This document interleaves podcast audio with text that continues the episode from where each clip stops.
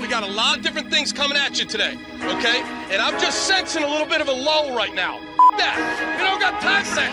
All right, let's go. Crank it.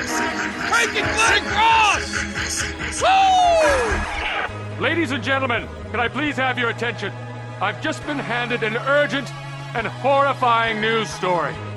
And I need all of you to stop what you're doing and listen. You're listening to Rock Chalk Sports Talk with Derek Johnson and Nick Springer on FM 1017 and 1320 KLWN. Depend on it. Hey, what's happening? Welcome into another edition of Rock Chalk Sports Talk on KLWN with Nick Springer. I'm Derek Johnson. Hey, Happy Wednesday to you. And Wait, it's Wednesday? Uh, it is Wednesday. oh man, Dude, there were points through today I thought it was a Tuesday, and then there were other points I thought it was Thursday. Never has it felt like a Wednesday, but it is a Wednesday indeed. And uh, we are brought to you by 23rd Street Brewery today. We're going to have our KU mailbag later this hour. We're going to have Henry Hey, Greenstein. Still have time to submit questions. Yeah, you do at RCST 1320 or RCST 1320 AM at gmail.com. Uh, Henry Greenstein at 425. We got loads of KU audio from football that we're going to get to you. And tonight's also the uh, KU women's basketball season opener, which you can hear here on KLWN pregame 615 for that one. So I, I we, we kind of toiled with going back and forth on that. We're going to get to some KU Texas Tech thoughts uh, kind of midweek right right off the bat here. Uh, before we do get into that, we, we kind of toiled with the idea should we talk about this, should we not? Because it seems like it's a very unsubstantiated rumor. And from that standpoint, I'm not even going to mention this guy's name um, because I don't want him to get the clout for this in case it is just an unsubstantiated rumor. But there's this Michigan State guy who basically put something out there that MSU interviewed Lance Leipold yesterday. Uh, again, this guy does not seem to be the most like Reputable. source reputable guy. And I don't even know why, but I had him blocked on social media beforehand. So I don't know what that says necessarily, more about me or him. But either way, um, again, like huge grain of salt on this stuff because I don't know that I trust it. I more so just wanted to bring it up because I, I do have kind of a, a I don't know, maybe twisted view on this sort of thing and or there already has been other stuff out there with Yeah. Lance Leipold in Michigan State, whether it's been on boards or the athletic or whatever. Here, here, here, here's what I'll say. I am getting real sick and tired of people in from more of a national media. Nobody in nobody locally has had this thought process at all. But from a national media perspective, I am getting sick and tired of people being like, "Well, obviously Lance Leipold would just leave Kansas." I mean, ob- I mean, it's it's it's a no brainer he would leave Kansas for some Big Ten school. Oh, we're, we're the Big Ten. No, it's ridiculous. That Especially thought after process last is ridiculous. You see Kansas number 16 in the I mean, college football playoff rankings.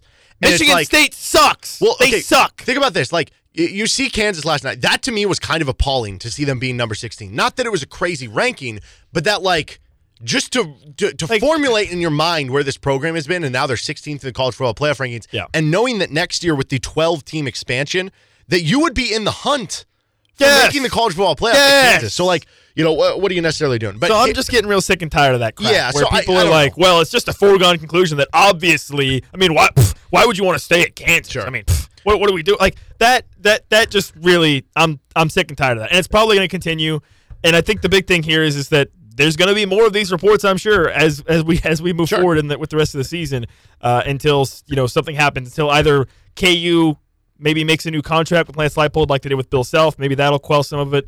But uh, yeah, I mean, I would expect more of, of crap like this to continue to, to be coming up for the near future. Sure. And so, could he have interviewed for the job? Of course, absolutely. But he- here's kind of my thought on it. I I think this is interesting. You look at the timeline here. Go back to yesterday. Bill Self signs the contract extension, gets a bunch of money, and one of the things that we said as part of that was, well, okay, listen. Lance Leipold is is doing a great job and he's getting all this interest from these other jobs. You're probably going to have to give him another pay raise this offseason, right? From making like five million a year, maybe it's six, seven, eight, nine, I don't know, maybe even ten million dollars. At the same point in time, as great as Lance Leipold's been, Bill Self is a two-time national champion coach who is coaching the you know one of the most successful basketball programs in the country and has been here for two decades. You're not going to make Lance Leipold's making more money than Bill Self. So basically, if you want to give Lance Leipold more money, you also have to turn to Bill Self and say, okay, you need more money, so it gives you more of a ceiling of what you can give to Lance Leipold. So that happens yesterday.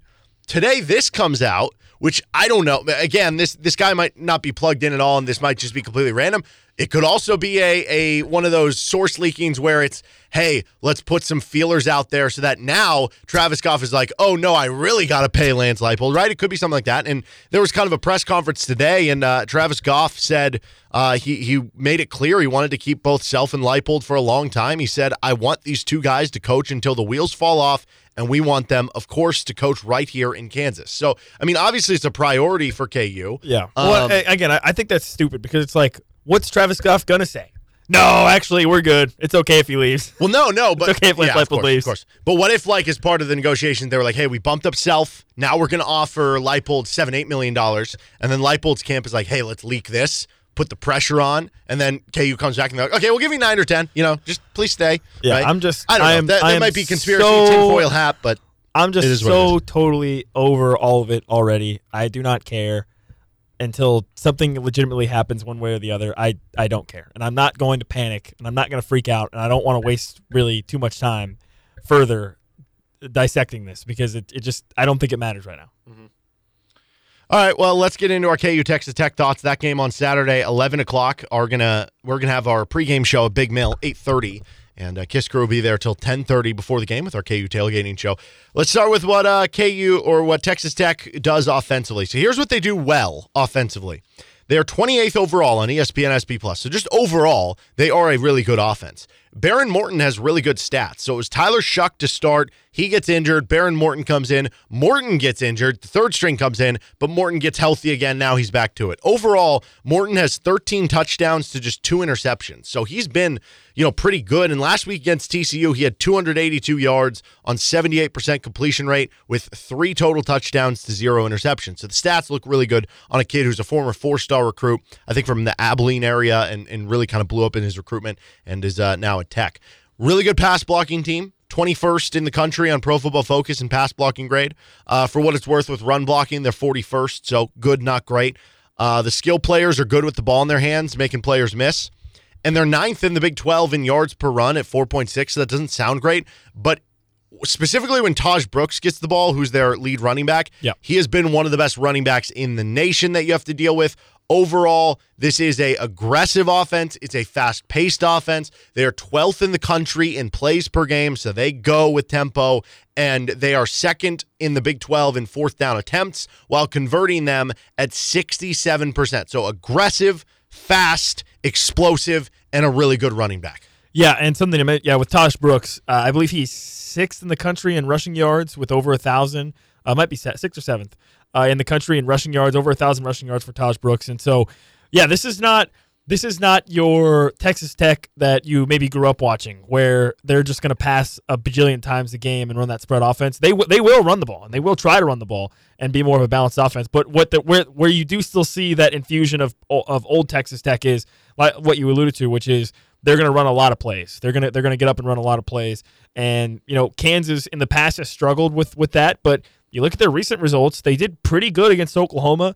Uh, against Oklahoma State, they struggled, but they've been better, I think, this season overall against more up tempo teams than they were last year. And Brian Borland kind of touched on that actually earlier today uh, in his press conference, saying that he feels like looking at the tape from last season of the of when KU played Texas Tech, he seems to see a, a difference in how KU's handling uh, up tempo this season compared to last season. Uh, so that's a positive sign. So uh, that that's where they do still have kind of that Texas Tech of old. And, and yeah, listen, I think Behren Morton is is a pretty underrated quarterback. I think he's definitely got a lot of skills and uh, can definitely be dangerous in a lot of different areas. So uh, th- this is this is not a team to, to to sneeze at. And listen, the metrics love Texas Tech. I mean, you look across the board, a lot of the metrics really really like Texas Tech. Uh, in terms of what they are analytically, and the other thing I will say about Texas Tech, I was I was looking into some more stats on Texas Tech and more things on Texas Tech. Uh, they are the only team in the Big 12 that has a kickoff return for touchdown and a punt return for Yep. touchdown. So they've been good in special teams, specifically with returning. 21st on SP Plus. Yeah, so they they've been good. They with, also at lead the league in net yards per punt. Which you know, to circle back though, what has Damon Greaves done pretty well so far this season? He doesn't allow a lot of returns. So that I think that's an area to maybe keep an eye on as well when we get into this game is how KU handles that because Texas Tech has been pretty good in both punt and kick returns so far this season. They've been effective. They're second in the Big 12 in average punt return yards. So basically, when they do return punts, they've done a pretty good job of of getting good yardage out of it, uh, which can be uh, beneficial in terms of flipping the field and getting field position and whatnot. So that's something else that uh, I'll be keeping an eye on heading into this game. But but yeah, this is a, a Texas Tech team that listen, even though they are ha- have underperformed, and you look at their record, and their their their record doesn't look very great. To me, this is still a very dangerous team, and a team that Kansas has to certainly take very seriously. Uh, especially with the Kansas State game looming, I don't expect KU to have a look ahead type mentality because that's not who they are. That's not what this coaching staff is about. I don't think they're going to be doing that. But I think it is worth noting that you know you're going to have the the biggest sunflower showdown maybe ever coming up in in you know 11 days, 12 days, whatever it is. And guys might be looking ahead to it, but I don't think you can do that because this is a game where Texas Tech is going to be coming in very, very hungry. They, you know, they are on the precipice of becoming bowl eligible, and guess what? Their last game of the season is Texas, and they're sitting at four and five right now. So if you're Texas Tech, and your last game of the season is Texas, you probably want to get to six and five, so you don't have to, you know, be playing for your bowl eligibility lives against Texas. So they're going to be coming in pretty desperate, but uh, yeah, I, I, I don't expect Kansas to be overlooking them, but this is a team that I think you definitely have to take pretty seriously. All right, now as far as what they do bad on the offensive side of the ball, they are overall just 11th in yards per play in the Big 12, which is uh, kind of weird to see, uh, given everything there. Um, Behren Morton has a ton of potential. Like I said, the stats look good 13 total touchdowns, two interceptions, but he, he doesn't always do it in key moments. He is just 11th right now in the Big 12 in total QBR at 58.4, which, I mean, you know, that, that's still giving you a good chance to win most weeks. The fact that he's 11th at 58.4 speaks pretty well to the Big 12 QBs. But nonetheless, I mean, that leaves an opening that there are some times where things go uh, south for for Behren Morton, and uh, they're 13th in the Big 12 in yards per throw. They also have the second most interceptions thrown in the league with 12. Now Morton only has two of those, and a lot of those come from the third string quarterback Shough through a, a decent amount early in the season before he got hurt. But that has been a problem for Texas Tech. They have thrown interceptions. Now you have a ball hawking uh, KU defense. So uh, that'll be kind of interesting to monitor for the KU defensive side of the ball. Over to the Texas Tech defense, though, what they do well on that side of the ball, they're kind of just. I, I, I don't know. I didn't know if I should put this in good or bad. I, I guess more so it's good than bad. Uh, 53rd in the country on ESPN SP Plus. So overall, they've been about an average, above average type of defense if you're looking at it like nationally. Um, they are fourth in the Big 12 in yards allowed per play, though. So top four in yards allowed per play. They are fifth in the Big 12 in yards allowed per run. And they are third in the Big 12 in yards allowed per pass. So every way you look at it, they're not giving up a lot of yards per play, and that makes them a dangerous defense. They're also 15th on Pro Football Focus in tackling grade. So you have a good tackling team who does not give up a lot of yards per play. I think this, like, it's weird that I don't know. I almost feel like that their defense is better than their offense. Oddly enough, Could be, could be. I think their defense is the definition of average. okay, but They again, are very- fourth in the Big 12 in yards allowed per play. Yeah. fifth in in per When you look at their when you look at the yardage they give up and their scoring defense, it, they're all like literally Sure. between sixth and eighth in the Big Twelve. What I think it is to me is that I actually, like I said, I, I kind of like the defense almost a little more than the offense, and it's that it's the turnovers that I think have, have led to issues for maybe the defense. Because when you have the team who's throwing the second most interceptions in the league, you're probably setting up your defense into a lot of short fields or a lot of tough situations where you're going to give up points. Whereas the Texas Tech defense has actually kind of struggled to force turnovers. Like if we get into what they've done bad so far here, they haven't been like a big turnover forcing team. And so if you're not forcing a lot of turnovers and your offense is turning over a lot, your defense is going to get the brunt of that. They're going to give up the points, but realistically, that's more of the offense's fault. But anyway, um, the things they don't do as well, they're only 79th in Pro Football Focus and pass rush grade, and that's reflected. They're only 12th in the Big 12 in sacks right now. They're also 83rd in coverage grade and 11th of the 14 teams in the Big 12 in completion percentage against. So even though they're not basically teams have been able to throw short consistently on Texas Tech, but they're not able to hit them deep very often because the fact that they're 11th in completion percentage against, but third in yards allowed per pass tells me that if you can basically death by a thousand paper cuts to them, they're going to have trouble. Which But I find that interesting for KU because they have been more of a big play passing offense. Jason Bean likes to sling it. He does. And so if you're playing short. a defense that does better against the long ball than the short stuff, I don't know that that bodes well for KU. Yeah, maybe not. I don't know. I mean, the thing about it is, Jason Bean's playing with such a high level of confidence, and the receivers, I think, are playing with such a high level of confidence in him making throws that I don't know, man. We'll see, but I, I, I don't know. Jason Bean has been throwing it downfield pretty effectively, so that is interesting. Uh, but yeah, yeah. I mean, listen, I, and maybe part of maybe part of the messaging from the coaching staff is, hey, in a game like this, maybe you do need to look more underneath if you're Jason Bean, but that just hasn't really been his mo, and it never has been. It, it's never been his mo. So I don't know what to I don't know what to make of that. To be honest. Yeah, it's just kind of interesting. But we've seen him improve with some of the timing stuff and those short routes as the games have gone on. So that's good news. Uh, something else Tech is only eighth in the Big 12 in third down conversion defense. So, you know, below average, I guess you would say.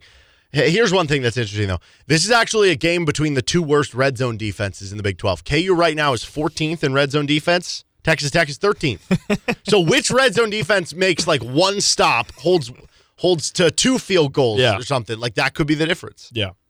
Yeah, I mean, listen, the books, Vegas seems to think this is going to be a pretty close game. Mm-hmm. So, to your point, that red zone defense could be the difference between possibly winning and losing the game if it's going to be a tight a tight game like that. Yeah, and I was a little surprised when I saw the line came out. I think I it think opened at three and a half, four. Yeah, I think a lot of there. people were. I thought it was going to be closer to 10 to 14. Then I started doing a little bit more of a dive into tech and how, yeah, okay, they, they had some I- losses when the third string quarterback. They, they had close, like, they only lost to Oregon by eight points, who's been one of the best teams in the country. I think they're better than the record shows. Oh, for and sure. then I, I looked into this and I was like, oh, Kansas has never beaten Texas Tech in football by more than three points. Well, aren't they like two and They're 2 20? and 22 against them, and both wins came by three. Well, So they've well, never beaten them one by of those four wins more. should not have even happened. The yeah, probably not. block fumble. But I guess uh, theoretically, what that means is you're saying if Texas Tech is getting three and a half or four points, will Kansas have their best win ever against Texas Tech? Because that's what you need for them to cover the four, which is pretty crazy to think about. But yeah, I, I definitely view this as a game where if Kansas is locked in and focused on this game, like you said, and not looking ahead to the Kansas State game, Yeah. I think they win the game. I think you lose the game if you if you do have that lack of focus. I mean, we've talked about it a lot. The difference between Kansas at home versus on the road has been profound, right? So you would expect it. The weather's not going to be a factor. It's going to be nice. So you would expect a pretty big turnout from the crowd. And you know, people were kind of dogging KU whatever for the Oklahoma game with with people leaving. You know, it, that was crappy weather. So you know, whatever. But uh, it's going to be nice weather. You would think the student section, everybody's going to be in the stadium, keeping it loud the whole time, and that should that, that should boost Kansas because it, I mean, clearly it's boosted them throughout the course of this season uh, so far. So hopefully that helps them get up. And I think you're right. I think if KU if KU's focused and KU's locked in, they're the better team, and they should take care of business here against Texas Tech. But again, Texas Tech is I think they're a team that's definitely better than their record. Mm-hmm. And if you start thinking about Kansas State, maybe that impacts this game a little bit. But again, there's been no indication over the course of Lance Leipold being at KU that this is a type of coaching staff that is going to let something like that fly. That is going to let talk of the next opponent get in, get in, you know, at, at all. Right? There's been no indication that that's anything that they're going to allow to happen. So I don't, I don't first expect that to happen, but I do think that this game could be closer than maybe some KU fans expect it to be. I don't. You can't just look at Tech's record and go off that. They're definitely a much better team. Agreed. He's Nick Springer. I'm Derek Johnson. We're going to get to our KU mailbag in about 20 minutes from right now. Coming up next, KU women's basketball opens the season tonight. This is RCST on KLWN. Depend on it. About half past three, you're listening to Rock Chalk Sports Talk on KLWN. We'll get to our KU mailbag coming up next. Uh, you can hear the KU women's basketball game tonight at 6:15 here on KLWN, and uh, our sister station 105.9 Kiss will be airing the Hawk Talk with Lance Leipold and Brian Hanni. Uh, so KU women's basketball taking on Northwestern State tonight for that game. Tip off at 6:30. Uh, this is a, a kind of nice, easy. I don't know, walk into the season for KU. Northwestern State was uh, 11 and 18 last season and lost their season opener to Nebraska 90 to 42. Certainly, you would think Kansas should be able to win big tonight. Um, I guess some other news from KU women's basketball. They, they signed their three woman recruiting class uh, with Zoe Canfield, who's a uh, three point marksman from Washburn Rural, Carla Osma, who is a six one guard with uh, a lot of international experience playing for Spain, and then Reagan Williams, who's a uh, six two forward from the Kansas City area. But uh, tonight's just going to be, I think, to me, just kind of trying to figure out the rotation. Uh, we, we heard from Brandon Schneider at KU Women's Basketball Media Day, and it feels like the starting five's pretty locked in. Yeah. You know, with with the four returners and then S'Mya Nichols. but who are going to develop into those backup roles, right? Because you look at the backup center position. Could it be? Uh, I think uh, El Tayeb is, is dealing with an injury right now, so I, I don't know how that'll affect things there. But could it be uh, her? Could it be Sophia Telegdi? Could it be uh, Papadopoulou? Or, or maybe it was her who was injured. I, I can't remember. Um, could it be, you know, I, I don't know, uh, Paris Gaines or something like that? Like, uh, there's going to be options. Who is going to be that backup center to Taiyanna Jackson? Who's going to be the first guard off the bench? Is it going to be Laia Conesa, the, the young freshman from Barcelona? Is it you know going to be more of a wing type with Skylar Gill, who was a two time defensive player of the year at a previous stop at a previous conference? Right, like it's it's kind of developing those other roles that I think are going to be most interesting here tonight in some of these early season games for the KU woman. Yeah, and on top of that, remember the, this was a, a situation where members of the team went to Brandon Schneider and said, "Hey, we want to play a tougher non-conference mm-hmm. schedule." And the result of that is you're not going to get very many games like tonight, where it should be one where you maybe should be able to win pretty easily and have some opportunities to figure things out. Because guess what? You're going to Penn State after this game, and then you got the Cayman Islands Classic, and then later on you've got Texas A&M and uh, Wichita State. So, uh, and then Nebraska at home. So there's a, a, lot of tough games on this non-conference schedule for Kansas where you're not, you might not have very many games to where you can just kind of settle in and have a chance to, to pick up a, a quote unquote easy W uh, for KU. So basically, in a game like this, you want to take advantage of that and hopefully gain a lot of experience that you can move forward with. The good news is obviously you shouldn't really need too many games to gain experience because you've got a very, very, very experienced team, and you've got a freshman in S'Mya Nichols that certainly does not act like a freshman, certainly does not have the demeanor of a freshman. Seems like she's she's fitting right in with the veteran players. But to your point, you do want to figure out what you what you might have beyond that starting five with the mm-hmm. depth uh, of this team because you may have to, you know, you, for whatever reasons, you might have to utilize some of that depth in some of these next upcoming games. So yeah, it's it's a big game, and uh, it's it's exciting to have KU back. The other thing I will note is, I don't know if you look at their schedule, Derek. After tonight, KU's next game, home game at Allen Fieldhouse is not until November 30th. So if you're wanting to have a chance to maybe see KU early in the season, after tonight, it's going to be a while until November 30th before they'll, they'll be back home uh, at Allen Fieldhouse. So that was just something something else. You know, they go at Penn State. They have that game against Kansas City, which is in uh, in Kansas City, right? So it, it's a road game, but only you know 40 minutes or whatever. Then then they have the Cayman Islands Classic uh, before their next home game, which is November 30th. You know, so over three weeks away. Yeah, and uh, I probably should have mentioned Ryan Cobbins when I was going over the rotation. It seems like she'll probably be in there, the uh, transfer from Alabama, who's kind of a guard forward type. So uh, we'll see how that goes tonight and how the rotation works out and uh, I guess, like you mentioned, they are playing Nebraska, so maybe you'll have a bit of a comparison of, oh, how bad did you beat them? How bad did Nebraska beat them? All those sorts of things. And so the Nebraska game is not until mm-hmm. December twentieth, and that was so. one last year that was a crazy game. It was like double, triple overtime, whatever yeah. it was. Yeah, a so. game that KU I think felt like they should have won, mm-hmm. uh, and I think they ended up losing that one. So yeah, so that one happening tonight at 6:30. Pregame will start at 6:15 right here on KLWN. With Nick Springer, I'm Derek Johnson. We're going to take a timeout. We've got our KU mailbag coming up next on RCST. Hey, it's Derek Johnson from Rock Chalk Sports Talk on KLWN. And despite sitting around in a studio all day, my body feels great thanks to Massage Envy. Their total body stretch service makes my body feel loose and limber and gets rid of some of those day to day aches I have from a long day at the office or working out at the gym. During the stretches, all you need to do is relax and breathe deep, and they'll take it from there. It's great for your body and your mind. And they also have massages, rapid tension services, and advanced skincare. That's Massage Envy on 6th Street in Lawrence and South Black Bob Road in Olathe. Time for our KU mailbag here on Rock Chalk Sports Talk. Thank you to everybody who submitted questions. You can do that.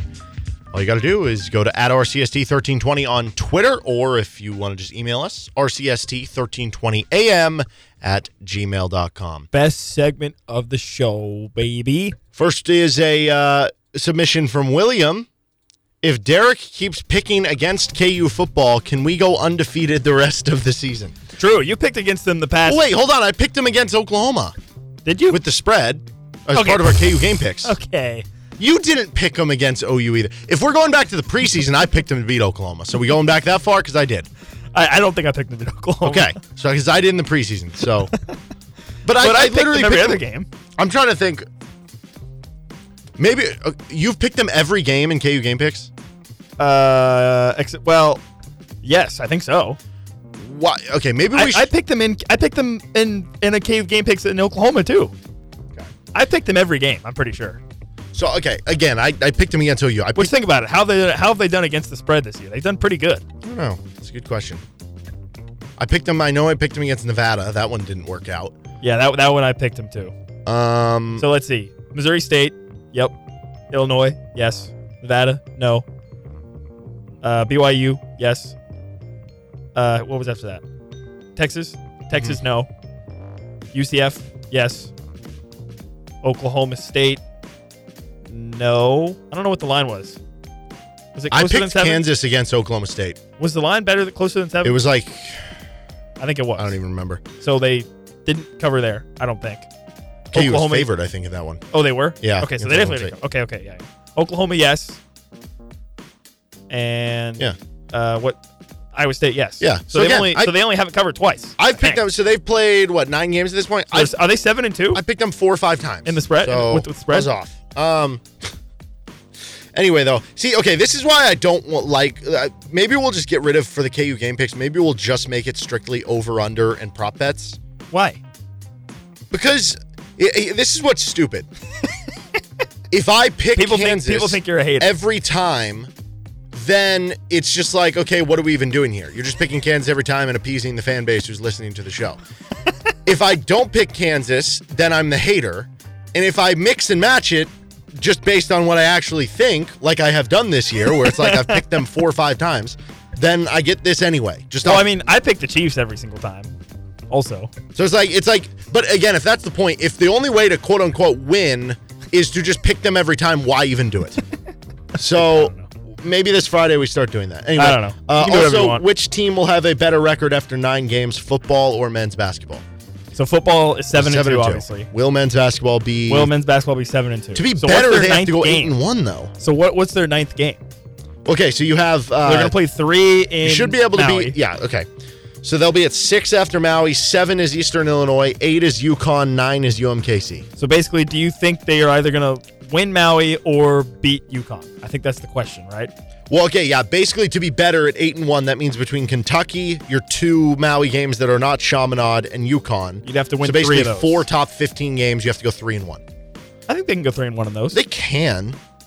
If we're giving the tie to football, I would take football because the, Ah, the that's a good margin just Okay, slim push. with basketball. Yeah, if we're going but he, he doesn't say that in here. That's fair. Honestly, I think push would be the way to go. Yeah, I'll go with men's basketball. I think they can go three and one. I think they can go three and one. Because, dude, Calipari ain't no way pretty good. that clown is winning the champion is winning in the Champions Classic. So then all you got to do is either beat UConn, which is at home, or win Maui. That's easier said than done. I mean, that, that's a really hard schedule. No, I know. You can go seven Maui's- and two in the first nine and actually feel great about. Oh, absolutely. Because because I mean we, you know we know we know about the teams in Maui. Mm-hmm. The teams in Maui, it's insane. I mean, you got like Tennessee, Marquette, uh, Gonzaga. Is Gonzaga's Gonzaga's there, Purdue. Gonzaga, Purdue. UCLA. Yeah, like to win Maui would be very impressive. Yeah, say if you over. give me tie, I'm going football, but Okay, yeah. I'll just say over. This one from Scott. You can bring back any KU player to be the fifth starter on this year's team, but they cannot have been an All American or All Big 12 first or second team selection. Who do you pick? I'll be honest, there were there were a lot of names that started to surface when I thought about this, and I was like, okay, cl- surely they were not a uh, second team pick, were they? And they were. so I was like, I, I was like going back, and it was like, Yeah, we oh, had to do man, they were a second team pick. Like I was like, okay, did Wayne Selden get second team, or was he just like third team? Is you know? And he's like, no, he got a second team. Like, hey. Can't do that. And so so it ends up with a, a smaller list than you might have hoped. But I don't know. I have a couple names that, that certainly come to mind. Okay. Russell Robinson. I think that would be one that maybe the fit wouldn't be as best as you would hope because he's Yeah. not a great shooter. yeah, But I mean, think about that. And wouldn't he want the ball more? Well, he was able to. I mean, they, they- Russell Robinson, Mario Chalmers, Sean Collins, all like rotated kind of in the in the point guard spot, so to speak.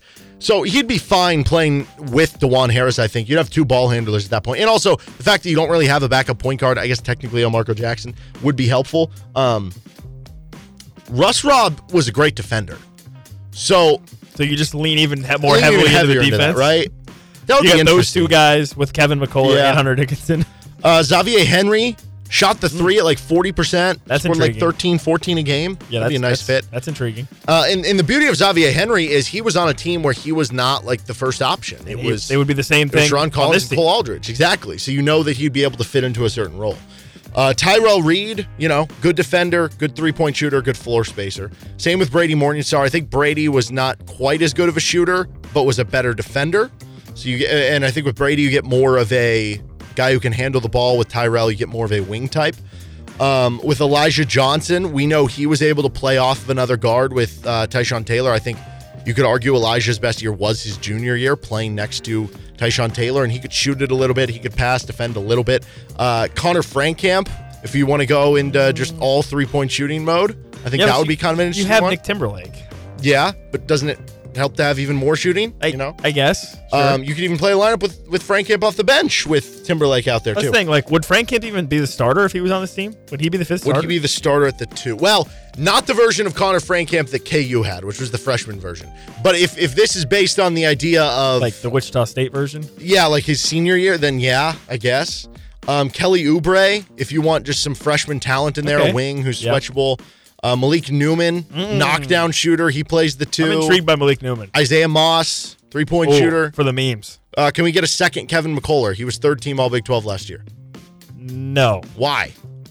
because He hasn't no. been first or second team All Big 12. Why can't No, they duplicate no, no, Kevin Because McCullar? it says you can bring back any KU player. He's not off the team. He's still on the team. last year's version of him. Bring back. No, I'm vetoing Kevin McCullar. Okay. Is there anybody I missed? I, I mean, there's there's a litany Uh, of bigs you could, but like it, it feels kind of pointless to me. Mitch to be like that, that's what, like that feels very pointless to be like, hey, we have the center who's going to play 30 minutes a game, but here come play eight to 10 minutes when you could like be like, oh, or I could give 30 minutes a night to Kelly Oubre or whatever. Yeah. Yeah. No, this is a good list you put together here. Uh, the ones that I like the most are Xavier Henry and Malik Newman. Although, well, I don't know. Those Elijah are the Johnson. two I like the most. But Elijah Johnson, I think, is yeah, having another guy who can handle the ball, I think would low key be really nice. Um, honestly, the Kelly Oubre one would be very interesting. Yeah. but I, I don't think he shot it enough to make me want to pick that. And I think because that is a big question we have, just the, the shooting. I am tempted to go Malik Newman, but like you could argue that it should be Xavier Henry. I, I don't I think he might be the number one pick. Here's the thing, like I don't remember enough about Xavier Henry growing up when he was at KU to recognize how good of a defender he was. Yeah. So that's part of the thing here. Malik Newman was not known for being a uh, a lockdown defender, and as important as the three point shooting is, and it is, while Malik Newman I think is the better three point shooter, Xavier Henry is also still a really good three point shooter. Again, Henry Yeah. shot forty one point eight percent from three on four point six attempts. Hmm. So. I, I think Newman may be a better shooter off the dribble. Henry may be a better set shooter. And so if you're asking that specific role, and with Xavier Henry, he's six six, which gives you more versatility for your lineup and defensively. As great as Malik Newman was in March, if you're guaranteeing me March Malik Newman, of course it's You Malik. Newman. No, no, no, no, no, no, no. You can't just make that. I agree. I agree. You're getting the totality of Malik Newman. And that's the thing. Everybody, a lot of people answer this with Malik Newman, and, and that's why what leaves a taste in your mouth. He was at he had a good season. He was at 14.2 points per game. Henry was at 13-ish. You know, they're very similar. The three-point percentage, 41.5 for Newman. Wait, Nick Newman averaged 14 points per game. And it's because of March. Wow. He was at like 12 headed into March or something like that. Because, like, in my view, regular season Malik Newman, I don't Yeah. view him as being that much different from Isaiah Moss. Is that wrong?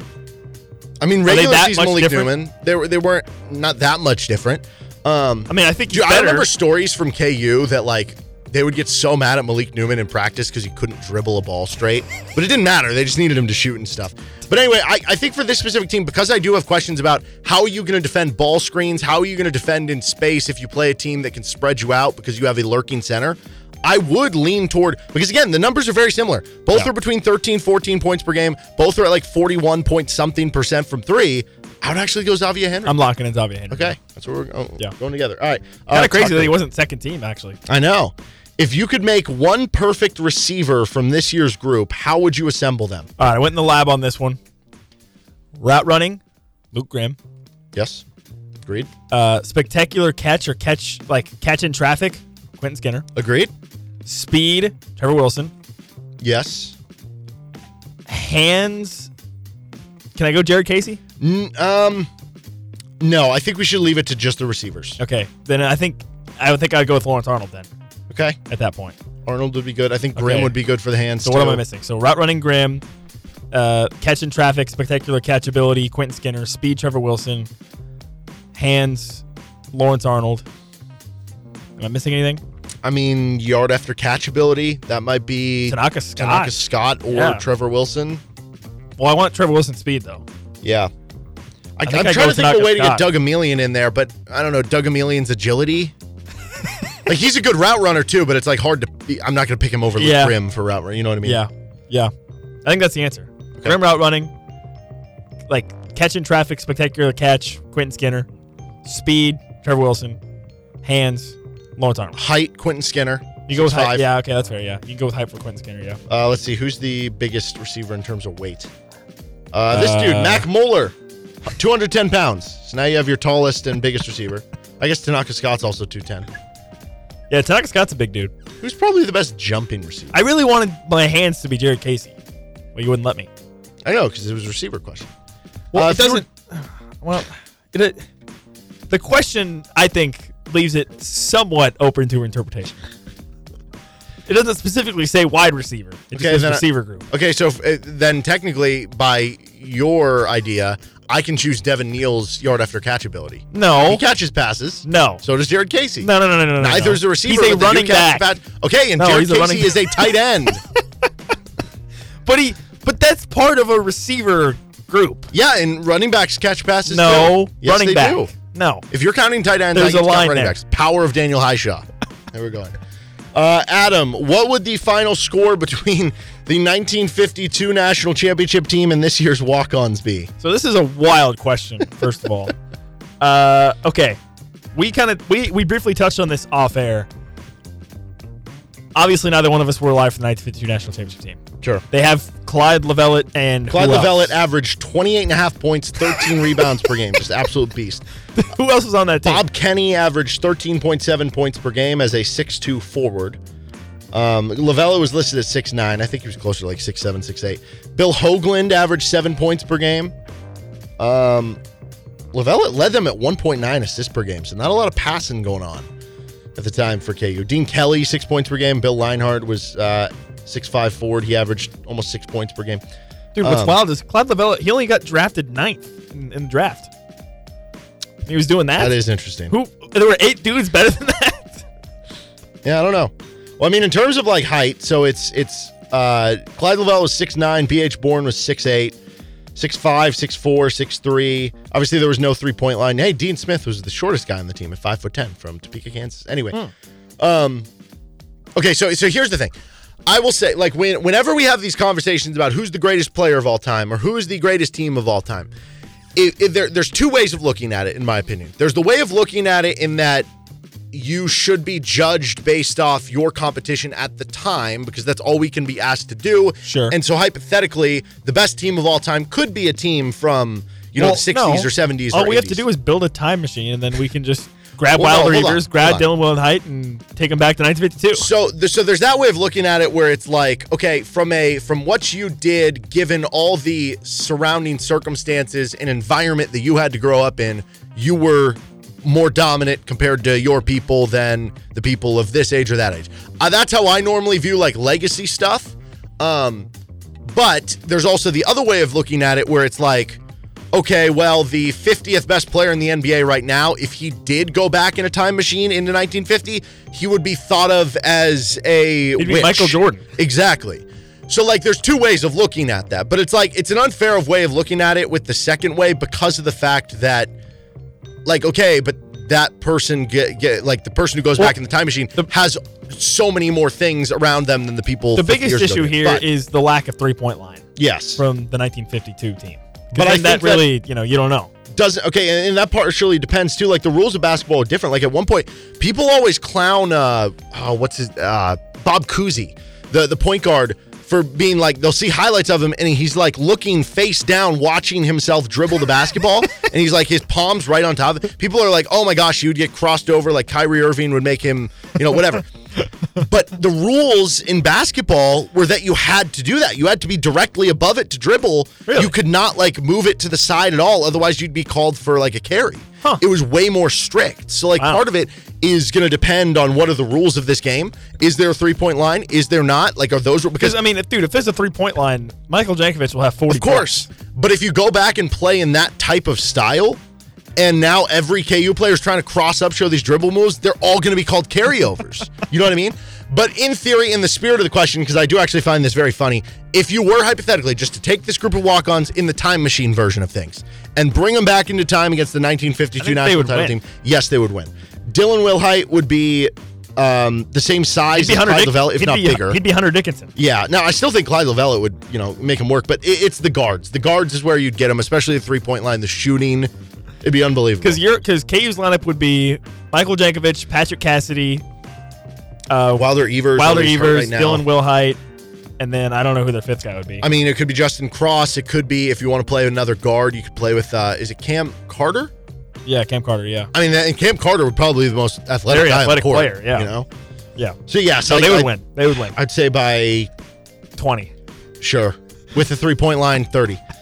Okay, this one from Sean. Would you rather KU football finish eight and five and lose a bowl game, but oh, lose a bowl game by 20 plus points, but your one win left is K State. So you're seven and two right now.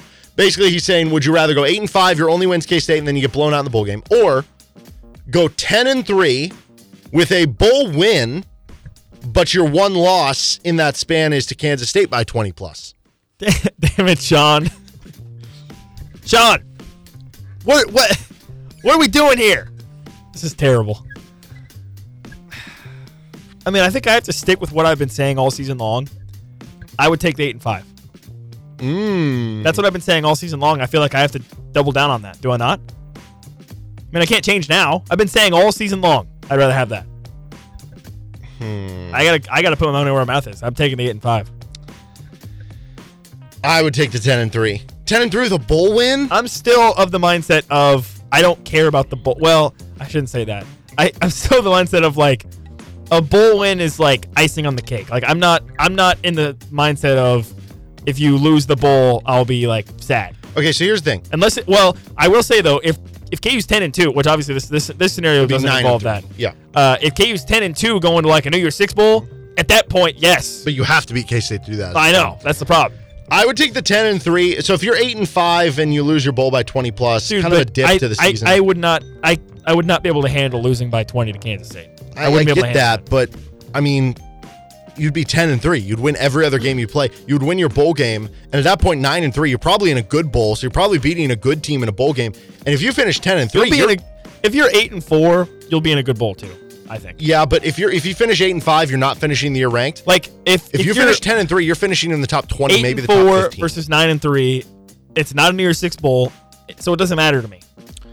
I, I sort of get what, get what you're saying, but I, in my mind, I think it's easier to be like, okay, next season it'd be easier to reach 10 or 11 wins if you had eight or nine wins the year before than it would be six or seven or what- you know what I mean? Well, Like, I'm just saying. I'm I think the there are discernible it's like, differences. if it's not a New Year's Six bowl, I don't care what the bowl is. I'll be honest. but don't you think there would be a big boost for the program and, and helpful in recruiting to be like, we finished the year ranked and with 10 wins, a double digit win season? Well, I guess Like, that's a I big guess- deal. That is a on, Hang benchmark. 10 wins That- is a benchmark. I guess that would. de- The counterpoint would be how much of a recruiting boon is it to just beat Kansas State at that point? Locally, it's big, but not as big nationally. And look where they're getting a lot of their big recruits. No, I know. Texas, Oklahoma, Arizona. You know what I mean? Sure. So I, I, I think it definitely. I think I have to stick with what I've been saying all season long, which is I would take the eight and five. All right, last one from Greg. Tech's defense has been solid against the run, but so-so against the pass. Factoring in Tahj Brooks and how KU's defense is played at home, which do you think is more likely an uh, an old school Big 12 air raid shootout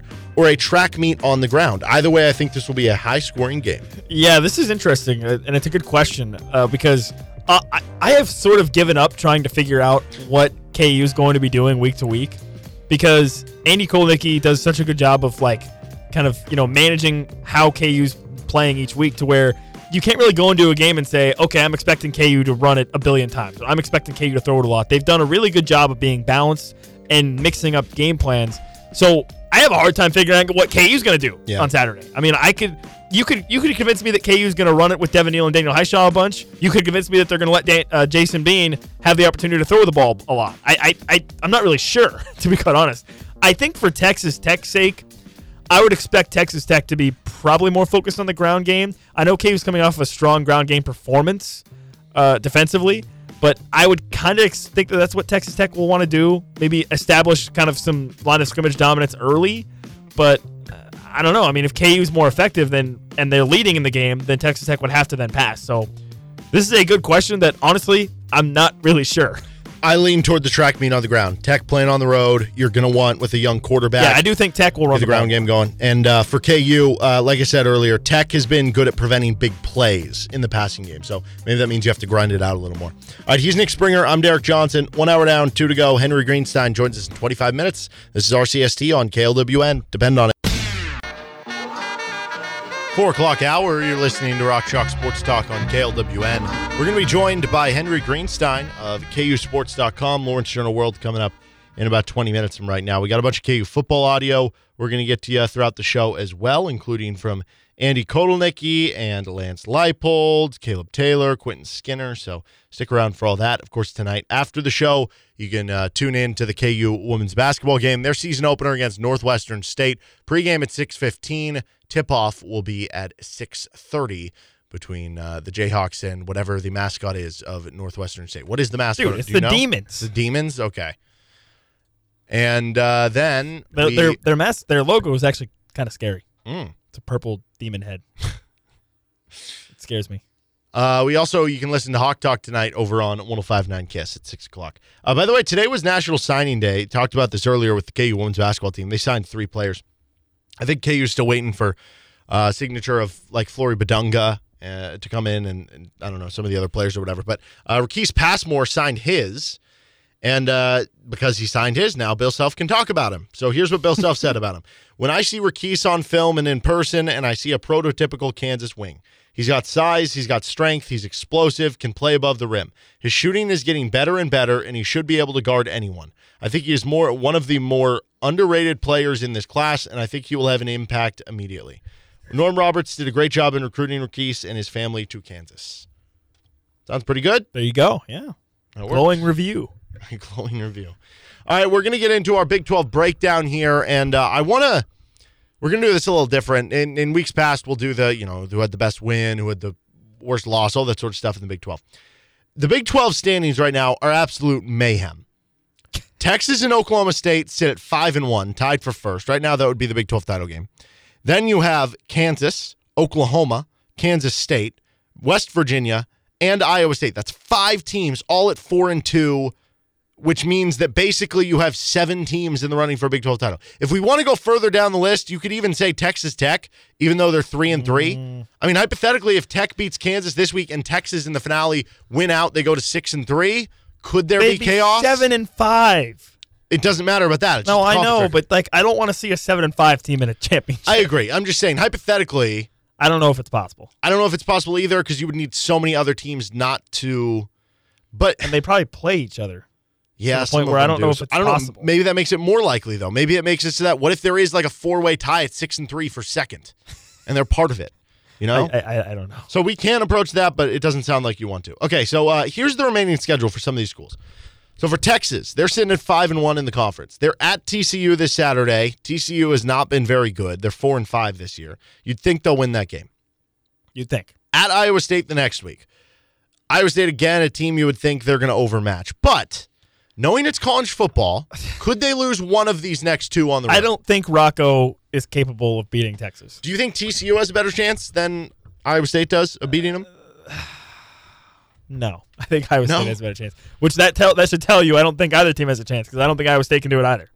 Well, it's hard for me to sit here and I don't know. like, Bleak Murphy's bad enough. Yeah. I think where it's possible. That's the thing. But and it's hard for me to sit here and be like, um, Well, this arch. is the path for Kansas. They have to win out, and this team needs to lose. And you know, you need Texas to lose because they've beaten you. Because I don't know. Because if there's a three-team tie, it's completely different than if there's a two-team tie, Yeah, which is different I mean- than if there's a four-team tie. Like it's I'm so not. hard. Yeah, I'm not 100 percent sure what what the tiebreakers are. Well, I, I know typically what the tiebreaker is. It's it's like they try but head to head. Not round. But again, But then if it's not round since- robin, Since they're- not everyone Yeah. plays each other, I don't know. And then it runs into a thing where it's like, okay, if if we're not applying head to head, then it's going to go to who had the best record against the team, the best team who's not part of the tiebreaker. Yeah, you know? I think So I think for KU, their complicated. best path Just is win out and hope other stuff. if you're 10 and 2 and 7 and 2 in the conference and then Texas loses a game and they finish 7 and 2 you're 7 and 2 Oklahoma 7 and 2 and then I think that's the path I think if you have a three-way tie there Texas Oklahoma and Kansas I don't know what tiebreakers are going with this. Like, is it almost? uh, Does it? uh, What if Texas just wins out? but then Oklahoma State has to lose two games I think Well, they, they could get in a three-way tie as well. Although But- I guess they beat Oklahoma. They beat know. Oklahoma too so I And they think beat Kansas I don't State. exact exactly so I think Oklahoma State would They be in the cards in all this, yeah and the fact that Yeah. they play the three new schools to finish off. Which, by the way, I think UCF is only like three point underdogs against Oklahoma State. So This would be is that a, a- Vegas know something line? It might be because think about it. You're going to the East Coast time zone. You're coming There's- off a giant win over OU. There's no jet lag. Okay, but uh, you're coming off a giant win over OU. Have kind of a letdown game. It's it possible. could happen, It is possible. I'm not ruling it out. Mm-hmm. but they do need to lose twice, basically. Yes, that's why I think it's better if Texas only loses once for Kansas. What if Texas just loses twice? it doesn't. well, seem then like I don't. I don't know. happen. I don't think that's going to happen. But anyway, they yeah, have, they have TCU, Iowa State, and Texas Tech. Right, that's Yeah. the last three games. Well, the beauty of this for Kansas playing at 11 a.m. this weekend is that if Kansas loses to Tech, then you can basically just be like, okay, the Big 12 thing ain't happening. It's done. I don't have to worry about it. Focus on yeah. But if you do win the game, then you've got Texas at TCU at 6:30 and you've got Oklahoma State at UCF and you could scoreboard watch and you can be like, "Okay, you're rooting for both those other teams to win." Yeah. But uh, I mean, Texas, like I said, so at TCU at Iowa State, they could lose one of those two. I don't think they'll lose both. Tech at home, I'd imagine the floor to me feels like two and one there. The ceiling feels like three and zero. Yeah. Um, when you look at Oklahoma State at UCF at Houston versus And- BYU, yeah. feels like they'll win two of those, if not all three. Yes. Which that'd be wild. Houston's not very good. Could you imagine if they lost both on the road? Just fumbled the bag. I mean, I don't want to say that I think it's going to happen, but I can't rule it out. I mean, dude, they lost by 100 to South Alabama earlier in the year. They They lost by lost Iowa 500. They lost by 7,000. They lost by 9 billion to South Alabama earlier in the year. Again, then when you look at Oklahoma's schedule, uh, they have West Virginia at home this week. I think that'll be a get right for them. Although West Virginia's been good and they're part of this tie too. Then they're at BYU Yeah. and versus TCU. So West Virginia is sneaky, the team that no one has even talked about. not really. No. Oklahoma, um, I think will win all three of those games.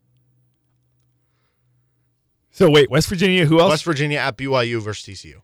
Mm, I don't know, man. At BYU, If it's a night game at BYU, it gets a little more interesting. But what has BYU struggled with? Like the Mormons, teams. the Mormons at night, baby. Look out. I don't know. Yeah, I, I don't Yeah, know. I think. Yeah, I mean, I don't know. I've I've gone back and forth because like, do I think Oklahoma is elite? No, but they're still pretty good. Yeah. So I feel like they sh- they will probably, you know.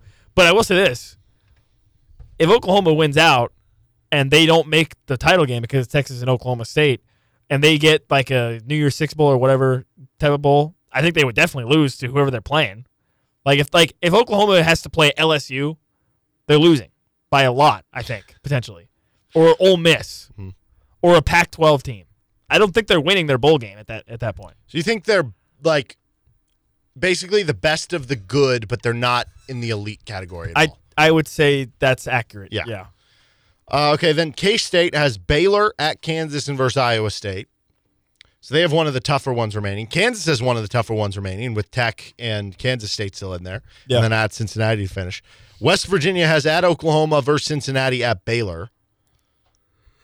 Uh, they'll probably lose at Oklahoma, but I don't know. They might win the other two. And then Iowa State has uh, at BYU versus Texas at K State. So they have the hardest. So basically, based off the schedule, I would easily be like, okay, Iowa State, it ain't happening. West Yep. Virginia, you're probably losing this week to Oklahoma, so it ain't happening. Yep. And then outside of that, it becomes a five man race. It becomes a five team race between Texas and Oklahoma State, who have the upper hand with the record and kind of the schedule to finish. Um, Oklahoma probably has the schedule upper hand over Kansas and Kansas State, especially since one of them will knock each other out. Yeah, I mean, obvi- I mean, obviously for KU and K State, they're going to play each other, so one of them is going to be done Mm-hmm. after that. So that's what it comes down to. So it's basically a three-team race plus the winner of KU K State, essentially. Yeah. Is that fair? Yeah. With Texas and Oklahoma State being in the driver's seats, which you know, I I hate to bring it up, but for Kansas now, you look back at the Oklahoma State game and think, man, dude, you're right there. But You know how much regardless, of a driver's seat they'd be in right now. I mean, I know because at that point they could even you- afford to you- lose one of their final. you would basically flip flop Oklahoma State and Kansas, Right. and give Kansas the winners, the, the tiebreaker. So That is disappointing. You know what else is crazy as all this? Uh, the Big 12 has seven bowl games that they have affiliations with. One of them is, is technically the, the college football playoff. So I guess technically six bowl games. Normally they have the Sugar Bowl, but it's one of the semifinals this year. So, you know, I, I guess the seventh could be if one of them gets into New Year's Six as opposed to playoff. But they're Anyway, only going to have six teams that are, I mean, that are probably going to be bowl eligible. Right? I mean, they already have six right now. Oh, and Iowa seven. State's only one Okay, game seven, off. seven. They're going to have seven Yeah. because I don't think Texas Tech. Is, I mean, Well, if Tech, it, it- it's dependent on this week against Kansas for Tech. It really and. I guess BYU sitting at BYU sitting at five and four. Yeah, BYU can get there. They can win one more. And then I mean with TCU, if they upset Texas this week, like you know, Eh, then they should get there. I don't think it's going to happen. I'm just putting that out there. I would guess they end up getting eight to nine. But either way, here here's here's basically what I, I was getting to. They have seven bowl tie-ins. And it feels like most of the projections right now are like, oh, Kansas is going to go to the Alamo Bowl or the Pop Tart Bowl, which the Alamo Bowl and the Pop Tart Bowl are the two best Big 12 bowls to get selected by outside of the New Year Six. So the New Year Six obviously, you know, has its own. Which, by the way, Kansas coming in at number 16 in the CFP rankings last night means that if they do win out, even if they don't get in the Big 12 championship game, there's a great chance they would be in like the top 12. so to make I have that. a I have a Yeah. question about that. Let's say Kansas is ten and two, Oklahoma's ten and two, but it's going to be Texas and Oklahoma State in the Big Twelve title. At that point, does who did, basically is is it the CFP rankings that determines New Year's Six, or do the New Year's Six bowls have a say in who gets? So it's okay. So so normally what happens is, Because um, basically, my concern is like if they're both ten and two, I think a New Year's Six bowl would say, "Give us the big brand, give us Oklahoma." yeah. In which case, Kansas would get screwed. So so so what happens is it's not like the BCS. The BCS used to be yes, it was the bowl themselves picked it to pick whatever they wanted to be the most compelling matchup, and that's part of why Kansas got in over Missouri in the 08 Orange Bowl. That Lew Perkins was up ahead of the Orange Bowl after they lost the Missouri game and spent the whole like next week basically, you know, hey, we're going to bring so many fans, we're going to do this and that, and, and they ended up picking Kansas, and the rest is history. The New Year's Six actually picks the the the or I'm sorry, the college football playoff committee picks the New Year's Six now. It's not done by the BCS. And so what they do is instead of it with the BCS, the- in the BCS you could only have a max of two teams per conference. New Year's Six, they said nope, uh, rid of that. We're putting the best teams in there. So you can. So So basically, theoretically, it will depend on the CFP ranking. yeah. So theoretically, Texas could make the playoff. Oklahoma and Kansas, or Oklahoma State and Kansas could make New Year's Six bowls if Oklahoma State was ranked ninth and Kansas was ranked twelfth. So basically, what it comes they down to the rankings, which that makes me Yes. feel good because obviously both Kansas and Oklahoma are sitting at seven and two, and Kansas is ahead of them. Mhm. So if they're both ten and two, I would have to assume that Kansas would still be ahead of them, and therefore be in better position to be Yes. a New Year's Six. Well, and so team. normally it does come down to like if you're not a playoff team, there's certain bowl tie-ins, right? So like there's the Sugar Bowl, which is normally the one where the best team in the Big 12 who's not in the playoff gets to go to the Sugar Bowl. From that standpoint, it would be who loses in the Big 12 championship because the Big 12 has announced that's how they do it, right? But the Sugar Bowl's a semifinal this year, which means it's not an actual New Year's Six Bowl, which means that tie-in is gone. So all that the committee is worried about, they they try to focus on the top 12 teams in the rankings for the New Year's Six. Six games times two is 12. Only nine of the 84 teams that have made New Year's Six Bowls have been lower than 12. And I'm a majority of those, if not all, are the group of five Yeah. because they have the rule about the top ranked group of five gets. Yeah, it, I would right? assume that's all group of five. It might be all of them, to be honest. All but maybe one or maybe all of them altogether. I don't know. How long have we been doing the playoff? Since 14? Yeah, like So yeah, that would be all of them. So that's Nine- nine years yeah, nine- yeah, nine years. 2014. Yeah, yeah, yeah, yeah. So every team who's not been ranked in the top 12 That's been a Power Five team. Group of five. yeah. So, but so if you're a Power Five team and you're in the top twelve, you're going. Point being, yes, if you're top 12, I guess top 11, because you would say the 12th would get removed for group of five, hypothetically, to be the Oh. 12th, right? Okay, So if you get top 11 by the end of the regular season, whether you're in your conference championship or not, you're going to New Year's Six. So that's pretty exciting. Meaning, again, if KU wins their last three games, Texas Tech, Kansas mean, State, I would- who's a top 25 team, Yeah, that would, I think, be enough at 10 and 2 to get them in the top 11. And even if you don't make the Big 12 know. title, it's a New Year's Six. I'm I'm concerned that what concerns me about that scenario is that so let's say that there is a scenario where you know KU's ten and two, but they don't make the Big 12 title. It's it's Texas and Oklahoma State, and you know maybe Oklahoma's ten and two also. Uh, there's enough team uh, like is is Kansas going to get overshadowed by LSU, Ole Miss? I mean, they're already ahead of OSU the, now. The Utahs of the Ole world. Miss has to play you know, Georgia. teams like right? that. I mean, are those It's teams possible. It's possible. are those teams going to be Just depends over, who wins loses. overshadowing? No, it, it's definitely possible. But again, ten and two and a power five, like that can get you in there very much. Anyway, though, with I the like seven has teams, to. with the seven teams, the fact that we're talking about Kansas, could they go to the Pop Tart Bowl? Could they go to the Alamo Bowl? Whatever. You know how easily, because there are seven teams all within one game for the Big 12 title, you could quickly go from being the Alamo Bowl to all of a sudden being the back Liberty in the Bowl. Liberty Bowl or being in the Guaranteed Rate Bowl. It can happen like that right now. So beyond the Big 12 title and the New Year's Six stuff and the rankings, No, I know. Obviously, playoff, obviously, like, we are talking best Yeah. case scenario. that there's a worst case scenario where you end up playing in the worst Big 12 bowl tie-in too if you lose out, right? Like so much can happen. I don't. Okay, why is there not a rule that says you can't go to the same bowl consecutive years? Why is that not a rule? I don't know. That's so stupid. Okay, that is so dumb. You don't want to go back to the Liberty Bowl? No, I do not want to go back to Memphis. No offense to this great city of Memphis, but as a person who ex- went to that bowl, I understand it was after a freak winter storm, but it wasn't really a great experience from the city perspective because they had no water and Yeah. heating. okay, Those are two important things when I'm booking my travel. Do you have So- normally I don't even have to ask that. Do you have water? do you have heating? Do you have air conditioning? so, so you know, I don't, I don't, I mean, I don't. Obviously, that would take KU probably finishing seven and five for that to be the case, which I think is pretty unlikely. But no, I understand your point. I mean, you're It's- right. It's If more KU about a point mean, of how uncertain but even like is. you know, but like, but to, you know, to to extrapolate that that philosophy out, you know, if KU finishes nine and three, and Oklahoma's ten and two, K State is eight and four at that point, whatever. Maybe they don't lose out. You know, you're right. At that, it's at the discretion of the Bulls, and maybe they might go a different direction and, and might leave Kansas in a not as great of a bowl. He's Nick Springer. I'm Derek Johnson. Henry Greenstein, KUSports.com, joins us next. Welcome back in. You're listening to Rock Chalk Sports Talk on KLWN. With Nick Springer, I'm Derek Johnson. We're joined now by Henry Greenstein of the Lawrence Journal World and KUSports.com. Talk some KU football and KU basketball. There was a uh, board meeting, I guess, earlier today. Bill Self, Travis Goff, and a bunch of important people were were out there at the event. Henry, what was, uh, I guess, your biggest takeaway from what was said, or, or I guess, a, a quick summary of what went down earlier today?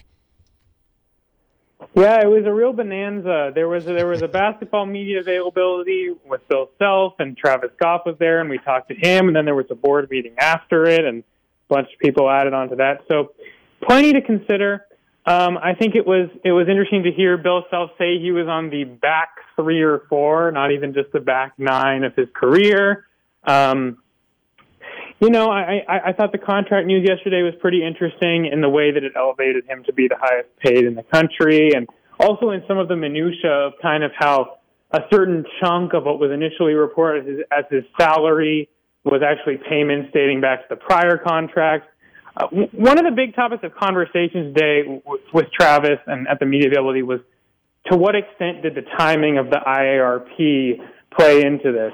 And it sounded like they've really been having conversations about this possibility of, of looking into the contract since like the end of March. I, I think Travis said like late spring heading into the summer when he talked about it at the board meeting later on. So just interesting to hear about how long this has been in the works and specifically how it differs from the lifetime contract he had already signed. Now he's again signed for the life.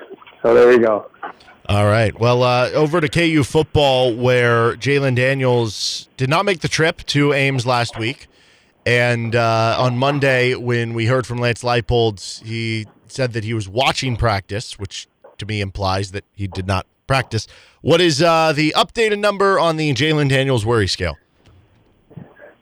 I don't even know if worry is the right word anymore. That's the thing. About, it, it's more just a Jalen Daniels. I, I, I don't know if it can really be described as a worry scale anymore. At this point, I, it's more of just a confusion scale for me because to me, it's like, how long can you really go on saying we we are not going to redshirt him? We have no plans of doing so when he can play in one more game, and if he plays in no more beyond that, that could count for a redshirt. Like it's no longer a highly impractical suggestion to say that Jalen Daniels could preserve another eligibility year for this season. I don't know if he'd end up using that year. Uh, that's a different conversation. But it's no longer like some outlandish thing to suggest that, that redshirting him would be a possibility. I, I wonder if they want to see if the NCAA issues another blanket waiver for bowl games like they did last year, which allowed a lot of freshmen who were registering to participate in bowl games. But yeah, I don't know if I even have a number on the worry scale anymore because you know Bean's been playing well enough, and you'd obviously like to have Jalen Daniels back. But at this point, I'm sort of just puzzled uh, by how KU has chosen to publicly address the matter. Yeah, it's been uh, very interesting. So, do you think it would make sense for Jason Bean to just be the starter the rest of the way? Oh man, that is tough. I, I will say this. So J- Jason Bean just played his most mistake-free game that I think anyone can remember. I mean, he did try to throw to Jared Casey in triple coverage at one point, which he uh, which he has been known to do, and he also didn't run for that first down and tried to throw to Hishaw. But generally, he's most mistake-free game. So I totally understand the viewpoint. However, I do think if there's any chance you can get Jalen Daniels back you want to. I, I mean, you want to give him a chance to to to to show kind of the extraordinary ability he did against Illinois and and elevate the team to maybe another gear. So there's one thing I know about his coaching staff. They're not really content with being exactly the same as they've been from week to week. And I think if you get Jalen back and he's healthy, you have a chance to elevate the team even further. I, I just I understand from that perspective why they wouldn't want to rule him out for the rest of the season. But I also can hold the contrasting idea in my mind that you're now at a point where redshirting him is like a very realistic possibility. Well, uh, there was some, I don't know, rumors going around about more of the Lance Leipold Michigan State stuff. So I guess we should update that worry scale as well. What is uh, the updated worry scale for KU fans about Lance Leipold leaving for another job, i.e., Michigan State? Uh, I I still don't feel too worried about it. It, it. doesn't it doesn't line up for me. I think I said like a two before, maybe like a three with with how well they've been doing. I just I don't see the fit for him with this particular job. I understand it's the Big Ten. I understand it's a marquee program. I know they were in the college football playoff before, like eight years ago. And I get all that, and it is still the Midwest, and a region he's familiar with. I understand all that, but he seems really committed to Lawrence and to building up this program further it kind of goes along with what I just said. Like, I don't think he wants to plateau, but I don't think you need to go to another school in order to keep growing. I mean, there's many, there's much more growing for Kansas to do. Um, the sense I got from Travis Goff today was that there, they haven't been like concrete talks about revising Leipold's contract further, especially with the timing during the season. That was sort of Travis' explanation as to why that hadn't been going on. Is you don't want to let that get in the way of what's going on at this home stretch of the season. But he also said, you know, Lance has been extremely valuable to the program and that he understands why any athletic department with half a brain, I believe that is what he said, half a brain, would, would want to consider him. So, uh, I, I would not be surprised to see a further extension and raise for Leipold's contract, even though Goff didn't really give any indication that there were talks undergoing in that domain. I feel like things are trending in that direction, and I am not overly concerned about the prospect of him going elsewhere. Overall, KU wins in Iowa State 28 to 21 last Saturday. What to you was the most impressive part about that victory for the Jayhawks? Uh, I think it was twofold in, in kind of a symmetrical fashion. They didn't get run over, and they were able to win without running over the opponent. I think it's really that simple. Now, Iowa State, not an exceptional rushing attack. They had not had a single 100 yard rusher all season. And I believe in the poll there, KU's like 2 and 14 when they allow a 100 yard rusher. So I, I kind of had a sense from early on that that was going to be the defining line between a win and a loss. And, and they rose to the occasion and even more impressive they did it without really much from from you know the usual suspects of like Tommy Dunn and and Devin Phillips clogging up things in the middle. So yeah, really impressive work from DJ Withers and, and Caleb Taylor and Gage Keys against the run and stronger performances than we've seen of late from Rich Miller and Craig Young. And then the other side, you know, Devin Neal and Daniel Hishaw, they fight for every yard, but even so, it was, and even before they lost 13 yards on kneel down or whatever it was, sub 100 yard performance in total. Um, but like I said, Bean did what he needed to do and more. He made some pretty remarkable throws, including the one to Luke Grimm early in the game over the shoulder, and that was really the story for me. They they stopped the run, and even though their running game was stopped, they still did well on offense. Well, if, if that's the stat, two and fourteen, uh, or somewhere around there, when uh, he gives up a hundred yard rusher for the other team, I don't know if that's just a KU or all time, but uh, certainly that that raises my eyebrows with Texas Tech coming into town Saturday with uh, Tahj Brooks, who has over a thousand yards rushing already this season. So uh, maybe that becomes key number one. Like, what what do you think the biggest keys for KU beating Texas Tech this Saturday are going to be? Yeah, that's that's precisely what I would say. It's can those backup DTs continue to hold up against a team with a running back who is now top 10, I believe, in the country in rushing yards and is number one in missed tackles, which is particularly eyebrow raising with some of the issues KU has had in that domain. Not at Iowa State. I mean, the Iowa State, and even if they did miss tackles at Iowa State, they had like three people swarming to the ball in every play. I guess that's the key is to is to get the same level of pursuit they showed at Iowa State. So you can pretty reliably count on Brooks making one guy miss. I think he has like 68 missed tackles against him this year, and there's only a few other rushers who even over 50. Um, but if you have a bunch of other guys around the ball, it doesn't really matter as much when one guy misses a tackle. So I would say, yeah, continue to show the same pursuit that they have in their best performances between like BYU, the BYU game and the Iowa State game. Um, besides that, I think that uh, Bean's going to have to keep maintaining the standard of play. You can't give a team that can score instantly as they can as Texas Tech can with its tempo, like free possessions. So yeah, Bean needs to continue to play mistake free like he did last week. We're talking with Henry Greenstein, KUSports.com, Lawrence Journal World. Uh, switching back to some KU basketball here. KU dominates NC Central 99 to 56 from a long term perspective because obviously, as we know, you know, uh, they they were expected to win big. They did win big, so you know that game's not going to be talked about three, four, five months from now when they're evaluating what seed is Kansas going to be getting or anything. But uh, was there anything that happened in the game, whether it was the performance of an individual player or something the team did as well as a whole, that you think was the biggest positive for them in a long term perspective?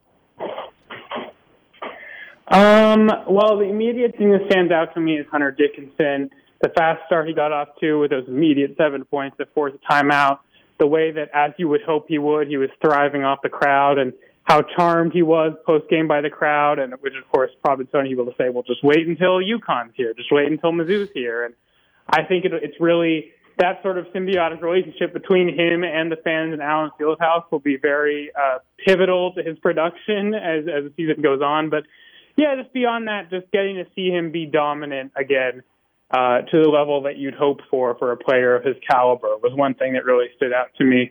And then also, not as much in the second half, but the defense being really tight, like orders of magnitude greater than they had in either of the exhibitions. Uh, they get Manhattan on Friday, so we'll see who the starter is there because Bill Self kind of said in the post game that. Uh, you know, for now, it, it won't be Johnny Furphy because of some of the missed time in, in the preseason stuff. Long term, though, who do you think is the best fifth starter option? Would it be Furphy? Would it be one of the two guys they're they're kind of going with right now? Who, who do you think is the best long term option uh, to be the last starter? Yeah, it sounded hearing from Self today like he probably will stick with Elmarko as a starter for this next game, um, which I don't know. I I, I respect that. Uh, I, I think Timberlake played better than he did against North Carolina Central, but small sample size.